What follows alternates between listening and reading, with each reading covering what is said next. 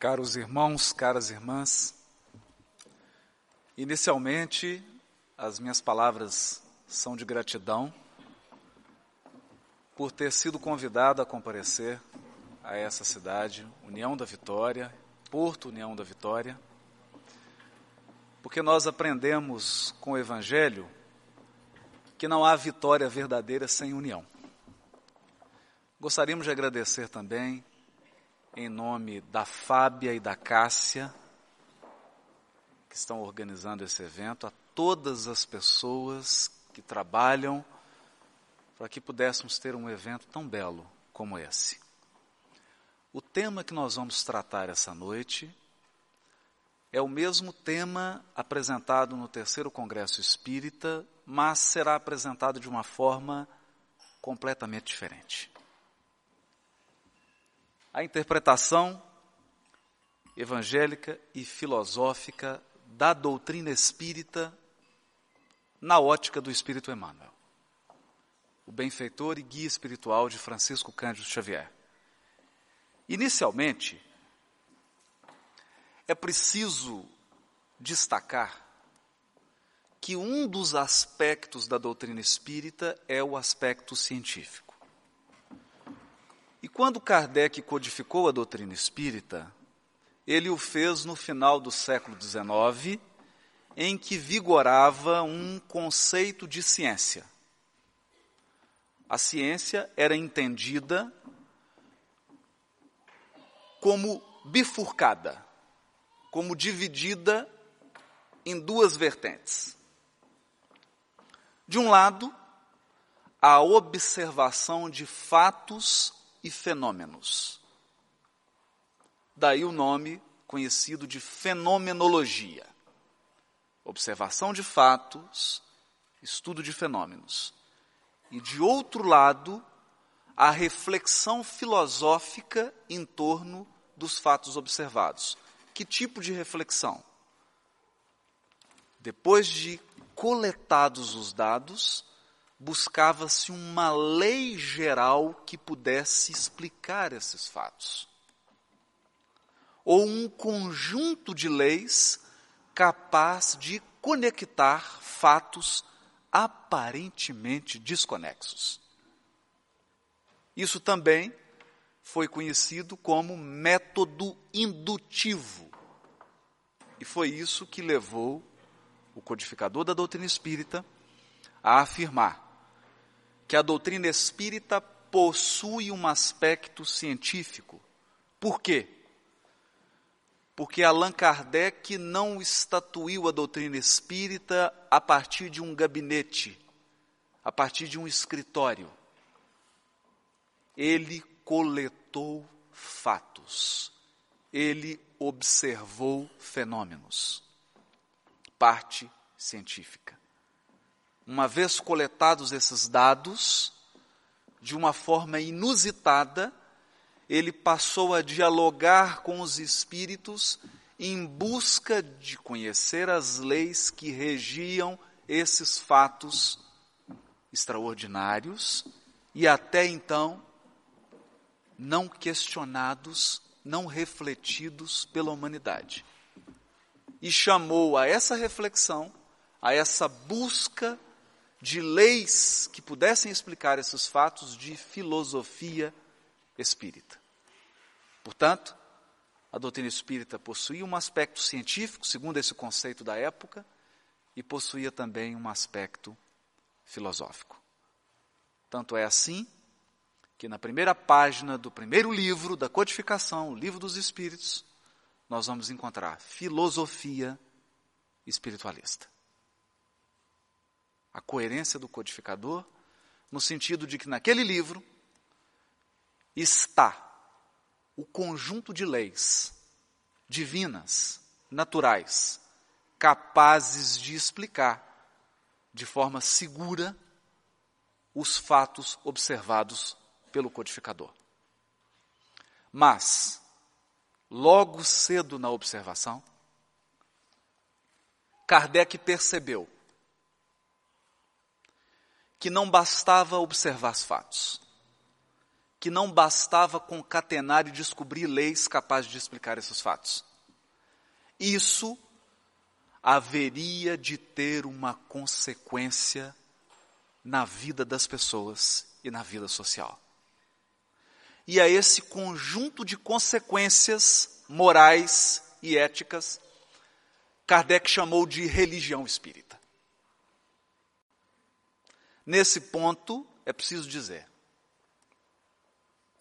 que Kardec, fugindo das tradicionais definições de religião, porque até então a religião havia sido definida como um conjunto de hierarquias de sacerdotes, um sistema de dogmas e um conjunto de práticas rituais. Era isso que as pessoas imaginavam quando se falava de religião. Nesse novo projeto, não havia hierarquia, não havia sacerdócio organizado, não havia dogmas e muito menos rituais. Portanto, no sentido tradicional da palavra religião, a doutrina espírita não era uma religião. Mas, no sentido genuíno da palavra religião, no sentido etimológico mais profundo do verbo religar, a doutrina espírita era capaz de colocar o ser humano novamente em contato com o Criador. Não mais com uma fé cega. Não mais através de rituais, não mais através de dogmas, mas através de uma apreensão racional, lógica, refletida acerca das leis divinas que nos regem. E essa reflexão, essa apreensão, transformaria a conduta e a moral desse ser humano. Pensado nesse aspecto, é preciso recorrer a um clássico texto do benfeitor Emmanuel, que está no livro Consolador, na definição, lá no, no capítulo chamado Definição, em que Emmanuel diz assim: podemos tomar o Espiritismo como um triângulo de forças espirituais. Um triângulo de forças espirituais. A ciência e a filosofia vinculam à Terra essa figura simbólica. Porém, a religião é o ângulo divino que a liga ao céu. Enquanto observação de fatos, enquanto montagem de um sistema de leis para explicar esses fatos, a doutrina espírita é humana ela representa um campo de trabalho humano. Mas quando tratamos das consequências morais e éticas que esse conhecimento deve provocar naquele que estuda a doutrina espírita, nós estamos falando de aspectos divinos da doutrina espírita. Ou aspectos eminentemente espirituais. E esse é o ângulo religioso da doutrina espírita. Mas é preciso aprofundar essa reflexão. Emmanuel prossegue. Diz assim: no seu aspecto científico e filosófico, a doutrina será sempre um campo nobre de investigações humanas. No aspecto religioso, todavia, repousa sua grandeza divina, por constituir a restauração, restauração do Evangelho de Jesus Cristo. E aqui eu gostaria de chamar a atenção. Quando Kardec publicou o primeiro livro dos Espíritos, que não tinha 1019 perguntas, tinha menos, um pouco mais de 500. na questão 333, formuladas aos Espíritos, Kardec indaga: qual o tipo mais perfeito que Deus tem oferecido aos homens para lhes servir de guia e modelo? Tipo mais perfeito. Então nós podemos refletir que na história da humanidade há diversos tipos, há diversos seres que representam tipos de conduta, padrões de conduta moral. Podemos pensar em Gandhi, podemos pensar em Buda, podemos pensar em Sócrates e outros gigantes da humanidade que, através da sua conduta, através da sua vida, representam um modelo e um roteiro a ser seguido pela humanidade. Mas Kardec perguntou, dentre esses tipos todos, qual é o mais perfeito? E a resposta foi incisiva: vide Jesus. Portanto, ao tratar de aspectos morais, o modelo mais perfeito para a humanidade é Jesus. E é por isso que Jesus, é por isso que Emmanuel diz que no aspecto religioso, a doutrina espírita representa a restauração do, eva do Evangelho de Jesus. Por quê? Porque o Evangelho foi corrompido por nós ao longo dos séculos. Em nome de Jesus, nós travamos guerras. Em nome de Jesus, pessoas foram queimadas. Em nome de Jesus, pessoas foram assassinadas. Em nome de Jesus, pessoas foram dominadas e expropriadas. E tudo isso está em absoluto confronto com o ensino genuíno de Jesus. Era preciso restaurar o evangelho genuíno. Para restaurar o evangelho genuíno, o verdadeiro evangelho, foi preciso que Allan Kardec observasse fenômenos trouxesse um conjunto de leis novas, leis a respeito do mundo espiritual, dos espíritos e da sua relação com o mundo corpóreo, para que nós pudéssemos compreender Jesus e o seu evangelho no lugar que lhe compete. Diz ainda Emmanuel, o nosso escopo e aqui ele está falando do trabalho global dele. De todo o trabalho de Emmanuel na orientação do seu médium, Francisco Cante Xavier. E de todo o trabalho de psicografia de Francisco Cante Xavier. Aqui ele dá as linhas diretoras do trabalho. Ele diz assim: o nosso escopo não é de citações eruditas, nem o de redizer os preceitos científicos do mundo como se quisesse dizer para nós, através da obra psicografada por Francisco Canto Xavier, ditada por diversos espíritos, mas coordenada por Emmanuel, o objetivo não era ficar repetindo o que a ciência já escreveu. E nem era um jogral acadêmico em que as pessoas ficam tentando provar que uma é mais erudita do que a outra. Não era esse o propósito do benfeitor Emmanuel. Qual é então o propósito?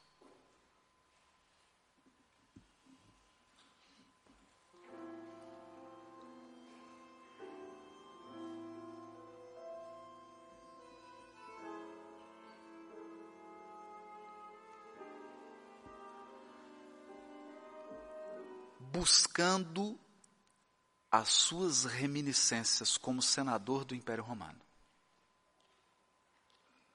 as suas experiências adquiridas quando dessa encarnação, relatadas no livro há dois mil anos, Emmanuel diz assim: quando falamos portanto, da influência do Evangelho nas grandes questões sociológicas da atualidade, a apontamos às criaturas o corpo de leis, o corpo de leis pelas quais devem nortear as suas vidas no planeta. Ou seja, quando a doutrina espírita fala em evangelho, ela não está falando em imagens, ela não está falando em crucifixo, ela não está falando em rituais, ela não está falando num conjunto de preces recitadas, não. E a doutrina espírita também não está falando em conversão da boca para fora.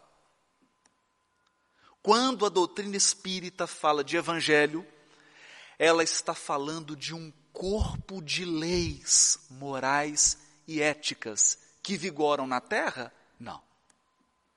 Que vigoram em todo o universo infinito da criação. E é esse corpo de leis morais e éticas que devem nortear a nossa vida no planeta.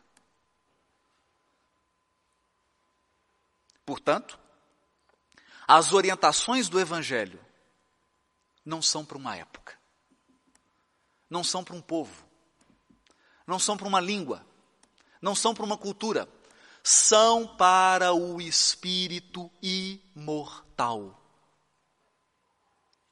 cidadão do universo infinito. Porque valores como fraternidade, humildade, caridade, benevolência, perdão, são valores universais. Vigoram em todos os departamentos do universo. E o dia que nós incorporarmos esses valores no nosso coração, nós teremos em mão um passaporte que nos possibilitará o acesso a qualquer lugar do universo. Porque esse é o código que vige em todos os lugares. É nesse sentido que Emmanuel está dizendo. E ele diz mais, ele ainda vai dizer mais. Por enquanto, bom, aqui daria para refletir uma semana. Emmanuel escreveu isso em 1937. Ele disse assim: por enquanto, por enquanto, ele, enquanto coordenador da mediunidade Francisco Canto Xavier, tinha um objetivo. Por enquanto, todo o nosso trabalho objetiva a formação da mentalidade cristã. Formação da mentalidade cristã. Formadas essas correntes de pensadores esclarecidos do Evangelho, entraremos então no ataque às obras. Como assim? Que corrente é essa de pensadores esclarecidos do Evangelho? Vamos pensar. Vocês já imaginaram alguém que aprendesse com o Evangelho e levasse tudo que ele aprendeu com o Evangelho para a sociologia? Levasse tudo que ele aprendeu no Evangelho para a economia? para a política, para o direito? Já imaginaram se os nossos códigos legais fossem absolutamente harmonizados com o ensino de Jesus? Como seria o mundo? Já pensaram numa economia toda baseada no Evangelho? Como seria o mundo? Já imaginaram numa sociedade toda regida pelas leis do Evangelho? não teríamos mendicância, não teríamos criminalidade, não teríamos violência. Por quê? Porque os valores do Evangelho, quais são? Fraternidade, caridade, benevolência, perdão, humildade e diversos outros. Então nós não estamos falando de questões teóricas. Nós estamos falando de aplicação prática do Evangelho em todos os setores da vida social e em todos os setores da vida individual. Vocês já imaginaram?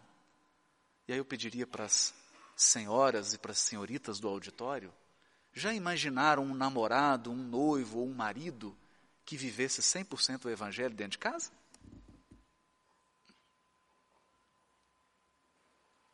Seria bom? Já imaginaram um motorista no trânsito completamente evangelizado? Já imaginaram um político absolutamente evangelizado? O que seria do mundo? É essa proposta que nós estamos falando. Isso é religião espírita. Isso é evangelho à luz da doutrina espírita. Então o que Emmanuel está dizendo? Enquanto nós não tivermos pessoas na sociedade, atuando na sociedade, mas iluminadas pelo Evangelho, nós não poderíamos entrar no ataque às obras. Que obras? Que obras? E ele prossegue. Ele diz quais as obras: os jornais educativos. Jornais educativos, nós já os temos, vários estações radiofônicas, os centros de estudo. Centros de estudo. Está começando a surgir aqui no Paraná. Eu visitei hoje. Os clubes do pensamento evangélico, não temos ainda. Essa obra nós não temos ainda. As assembleias da palavra, o filme que ensina e moraliza. Tudo à base do sentimento cristão. Por quê? Porque se não tiver sentimento cristão na base, todas essas obras ruem. Você pode montar um jornal, mas se as pessoas começarem a brigar por questões de vaidade, se as pessoas começarem a disputar cargos dentro do jornal, o jornal acaba. E nós já assistimos vários fechando. Quantos grupos espíritas acabaram porque os seus frequentadores não sabiam viver o Evangelho? Não eram fraternos uns com os outros. Então, nenhuma obra se mantém sem sentimento cristão na base.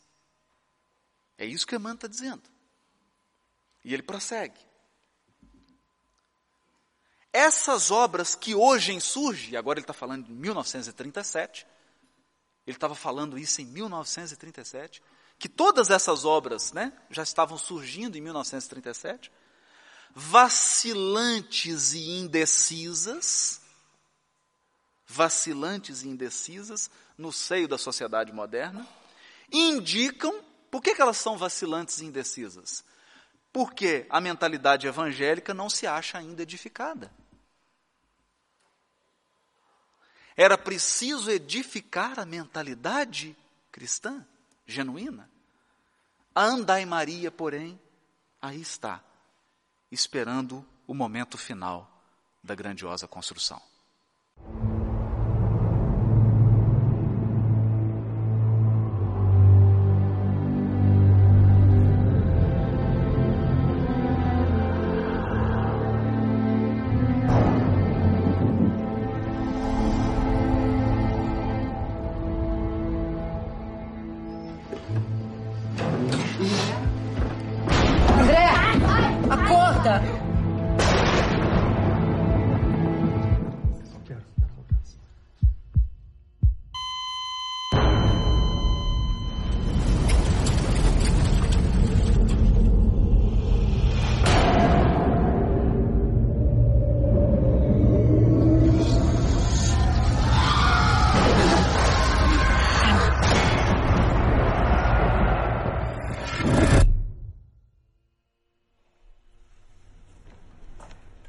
André. Como está? Que lugar é esse? Quem são vocês? O que aconteceu aquilo comigo? Todas as suas perguntas vão ser respondidas no tempo devido. Mises, eu preciso de explicações. A vida na Terra é que é uma cópia daqui, André. Mas tudo aqui tem um porquê e um sentido, como você vai ver. Meu Deus! Como posso mandar uma mensagem para a minha família? Eu preciso vê-los. Como ele era, Clarice? Ele era um homem bom, não tinha muito tempo pra gente. Amados irmãos, uma grande guerra de alcance mundial começa. Milhões de almas voltarão em breve. Eu não vou esperar anos e anos para retornar. Vamos embora. Me perdoe. Há corações orando por você. André, o mundo precisa de histórias felizes.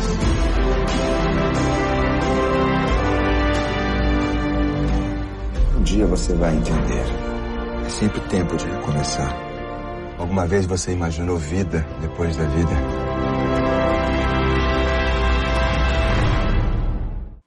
O cinema espírita mostra que a doutrina espírita e o movimento espírita atingiram um nível de amadurecimento espiritual que o capacita a divulgar de forma ampla os ensinos espíritas para toda a humanidade. A questão que surge é: nós espíritas estamos evangelizados o suficiente para receber o contingente de pessoas que vão procurar a casa espírita quando essa divulgação se universalizar?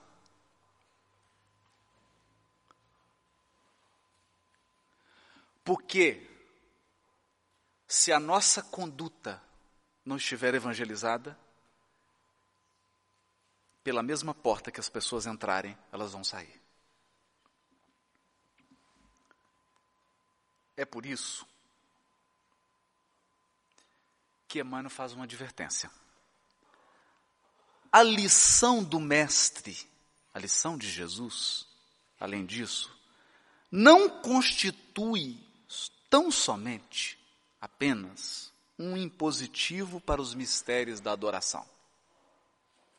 Então ele está querendo dizer que o Evangelho não é apenas um livro para a pessoa ficar adorando e fazendo prece. É um roteiro imprescindível para a legislação e para a administração. Então, onde for necessário criar regras, eu tenho que consultar o Evangelho para saber se as regras que eu estou criando estão embasadas no Evangelho. Onde precisar de alguém administrar, esse administrador precisa ser sincero o suficiente para examinar se a sua administração está em harmonia com o que ensina Jesus. Para o serviço e para a obediência. Então é o evangelho deslocado do livro e trazido para a vida. Ele ainda prossegue: o Cristo não estabelece linhas divisórias entre o templo e a oficina. Para Jesus, não existe diferença entre o grupo espírita e o seu ambiente de trabalho. Não existe diferença entre a intimidade do seu lar e esse auditório. Não tem diferença. Ser cristão é ser cristão 24 horas, em todos os lugares. Toda a terra é seu altar de oração e seu campo de trabalho ao mesmo tempo toda a terra. Quando alguém está lavrando a terra com a enxada, naquele momento o campo é altar. E quando ele vem para o grupo espírita para participar das atividades, o altar é o campo. É essa a perspectiva inovadora que a doutrina espírita traz para o mundo. Porque na concepção tradicional de religião, eu sou religioso quando entro no templo. Quando saio dele, aí eu sou eu mesmo. Eu tenho um compromisso ético e moral quando estou dentro do templo. Quando eu estou fora, não.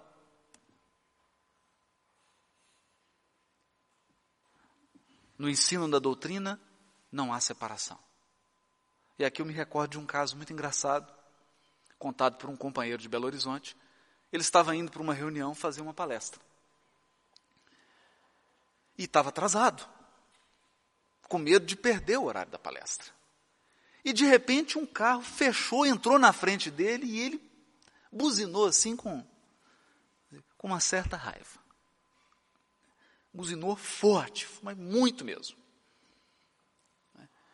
E xingou um pouco. A pessoa que fechou esperou ele parar o carro do lado. Era o dirigente da reunião, na qual ele ia fazer a palestra. Foi uma lição prática de que não pode haver linha divisória entre o templo e a oficina. Espera o Cristo, venhamos todos a converter-lhe o Evangelho em companheiro da prece, em livro escolar, em fonte inspiradora de nossas mais humildes ações e em código de boas maneiras no intercâmbio fraternal. Código de boas maneiras.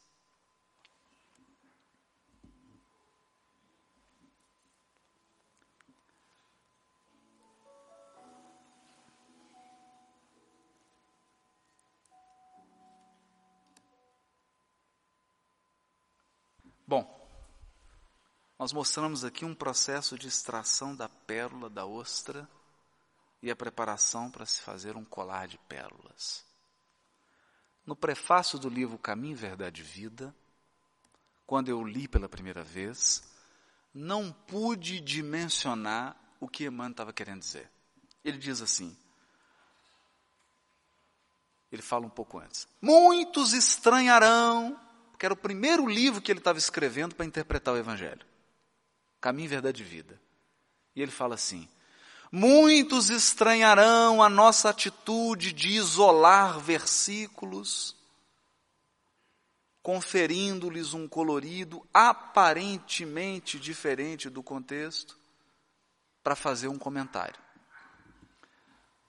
Ponderamos, porém, que num colar de pérolas, cada qual tem um valor específico e no imenso conjunto de ensinamentos da Boa Nova, cada conceito do Cristo ou de seus colaboradores diretos adapta-se a determinada situação do espírito. Quando eu li isso pela primeira vez, entendi o sentido mais básico dessa frase. Cada ensinamento que está no Evangelho adapta-se adapta a uma situação do espírito imortal. Nós podemos pensar em vários. Nós podemos pensar em vários. Quando alguém que você ama muito te magoar ou te abandonar, você pode pensar, por exemplo, em Jesus sendo crucificado e sendo abandonado por todos aqueles que ele amava. Quando você se vir tentado a julgar alguém, a condenar alguém que está tendo uma conduta equivocada, você pode se lembrar de Jesus diante da mulher adúltera. E assim nós podemos imaginar diversas situações na nossa vida em que há uma mensagem do Evangelho que se adapta àquela situação. Aliás, está na obra de André Luiz, quando se materializa em nosso lar o benfeitor Asclépios, numa assembleia em que algumas pessoas teriam o direito de fazer perguntas para ele. Então cada um apresenta o seu drama pessoal. Esse espírito que se materializou no plano espiritual, tamanha a elevação dele, trazia um pergaminho na mão. Quando a pessoa expunha o seu caso e fazia uma pergunta, ele abria o pergaminho lia um versículo do Evangelho. E aquele versículo do Evangelho se adaptava àquele problema apresentado. É uma aplicação disso. Cada ensino do Evangelho se adapta a um problema que você está vivendo hoje. Não importa qual o problema. Não importa o drama que você está vivendo, há um roteiro no Evangelho para cada situação dessa. É isso que Emmanuel está dizendo. Mas por que, que ele usou colar de pérolas? Mais tarde, pesquisando na tradição judaica do Primeiro Testamento, né, do Velho Testamento, nas técnicas de interpretação, eu encontrei essa frase de um francês que escreveu um livro chamado Midrash sobre técnicas de interpretação da Escritura, e ele fala assim: nas fontes rabínicas encontramos diversas alusões a um método de comentário da Escritura chamado colar de pérolas. Colar de pérolas. Curiosamente, eu voltei para o caminho em verdade e vida. Quando Emmanuel diz assim: Muitos estranharão o fato de nós estarmos isolando versículos para comentar. O que, que Emmanuel estava fazendo? Usando uma técnica milenar de interpretação das Escrituras. A partir desse dia, eu passei a levar Emmanuel muito mais a sério do que eu já levava. Porque eu percebi que ele sabia exatamente o que estava fazendo. Ele sabia exatamente onde queria chegar. E, inevitavelmente, fui obrigado a ler e reler Caminho, Verdade e Vida, Fonte Viva, Vinha de Luz, Pão Nosso, Ceifa de Luz e todos esses livros que comentam os versículos para encontrar coisas que eu não havia encontrado. Para perceber que ali há uma profundidade inexplorada. E para tentar adaptar aquela lição à minha vida.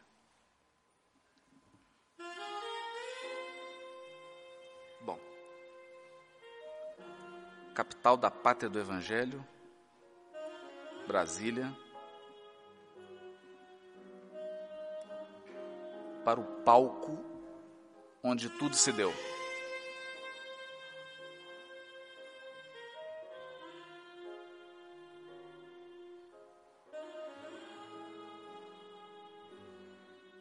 Mar da Galileia. Ou, na verdade, não é um mar, é o Lago do Tiberíades. É esse lago.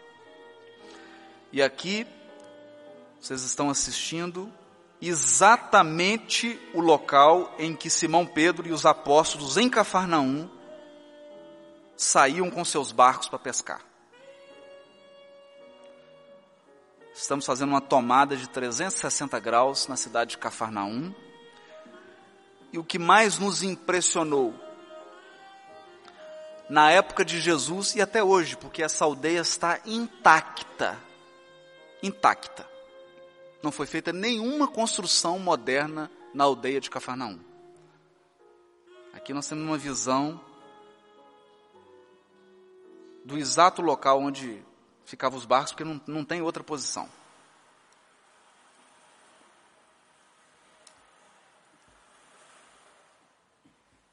O que mais impressiona? Na época de Jesus, Cafarnaum devia ter umas 40 casas. Umas 40 residências no máximo. Essa cidade deve ser umas dez vezes maior do que o lago do Tiberíades. Pois num ambiente tão pequeno, Esse foi um ambiente que, apesar de tão pequeno, se transformou no palco da exemplificação de Jesus, que alterou o curso da história da humanidade. E aqui, Emmanuel, no livro Caminho, Verdade e Vida, capítulo 21, diz assim: figuradamente, o espírito humano, o espírito, não está falando de, de encarnado, está falando de nós enquanto espíritos imortais, é um pescador dos valores evolutivos. Na escola regeneradora da Terra. A posição de cada qual é o barco. Em cada novo dia, o homem se levanta com sua rede de interesses. Todos nós temos anseios, desejos, interesses. Essa é a nossa rede. Somos pescadores de valores evolutivos. E a cada dia nós lançamos a nossa rede de interesses. Muitas vezes colhemos valores temporários, valores que nos trarão sofrimento e angústia. Daí a advertência de Jesus nessa passagem: lançai a vossa rede para a banda direita. Nós, olhando fisicamente para o lago do Tiberíades, podíamos imaginar que a lição de Jesus se circunscrevia a um lago, mas na verdade o lago é um símbolo. A mensagem do Evangelho é para o espírito imortal. O lago do Tiberíades é onde você está hoje. É isso que Emmanuel está dizendo. Isso é que é a interpretação de evangelho à luz da doutrina espírita. Eu não estou preocupado apenas com os aspectos históricos e geográficos. Eu estou preocupado em trazer essa mensagem para a minha vida hoje. E hoje, hoje, com o auxílio dos Espíritos, nós entendemos que somos pescadores. A questão é: o que, que você está buscando? Porque o que você busca vai determinar seu destino. o que você busca vai construir o seu destino. Seria bom se todos pudéssemos ouvir a voz do Mestre dizendo: lançai a vossa rede de interesses para a banda direita, dos valores espirituais imperecíveis. É ou não é uma abordagem do Evangelho original? Isso não tem lugar nenhum. Essa abordagem não tem lugar nenhum.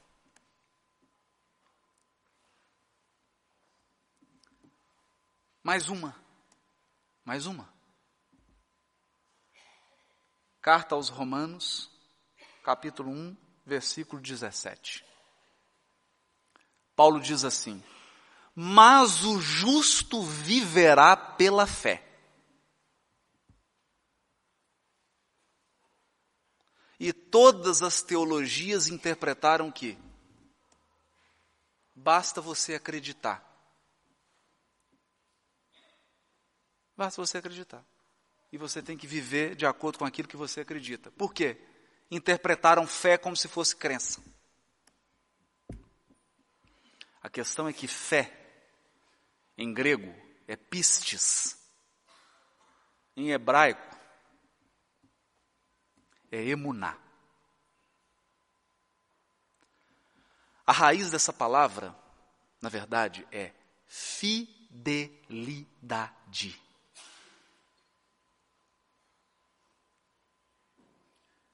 A tradução correta deveria ser: Mas o justo viverá pela sua fidelidade. Confiabilidade porque dessa palavra emuná sai a palavra emet, verdade. Verdade. Então o justo viverá pela sua verdade, confiabilidade, fidelidade. É isso que diz o exame das línguas originais. E ao longo dos séculos nós fomos educados para imaginar que fé é crença. Não. Fé não é crença. Fé é ser fiel a Deus, no sentido de ser fiel às leis divinas. Isso é que é fé. Fidelidade. Isso é o que diz a língua original. Pois bem, Caminho, Verdade e Vida, capítulo 23, Emmanuel comenta esse versículo. E ele diz assim: Paulo de Tarso queria dizer que o justo será sempre fiel. Então Emmanuel conhece as línguas originais. Viverá de modo invariável. na verdadeira fidelidade ao Pai que está nos céus. Está lá, solto no capítulo 23 do livro Caminho, Verdade e Vida. Emmanuel, mais uma vez, mostrando que é um profundo conhecedor dessas revelações e trazendo o verdadeiro sentido do Evangelho para nós. O verdadeiro sentido, para que a gente possa entender com segurança, a fim de praticar com mais segurança ainda.